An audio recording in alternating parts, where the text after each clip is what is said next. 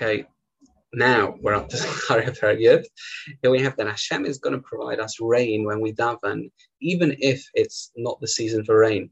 Unusual for it to be provided. It says the Radak, you see from here, that when we perform Hashem's will, He will answer us immediately. And by the way, it works personally as well.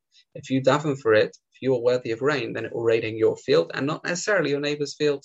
The false prophets and idols gave false optimism and were damaged by bad leadership. Therefore, the leaders would be punished.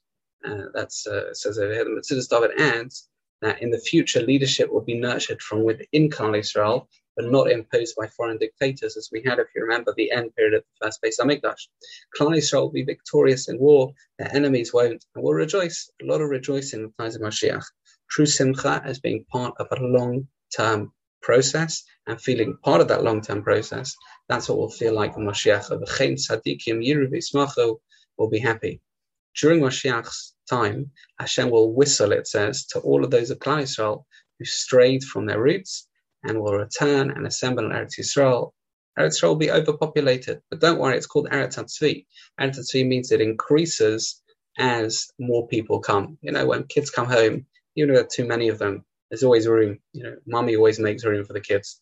Um, it says Egypt and Ashur will be punished, other nations too.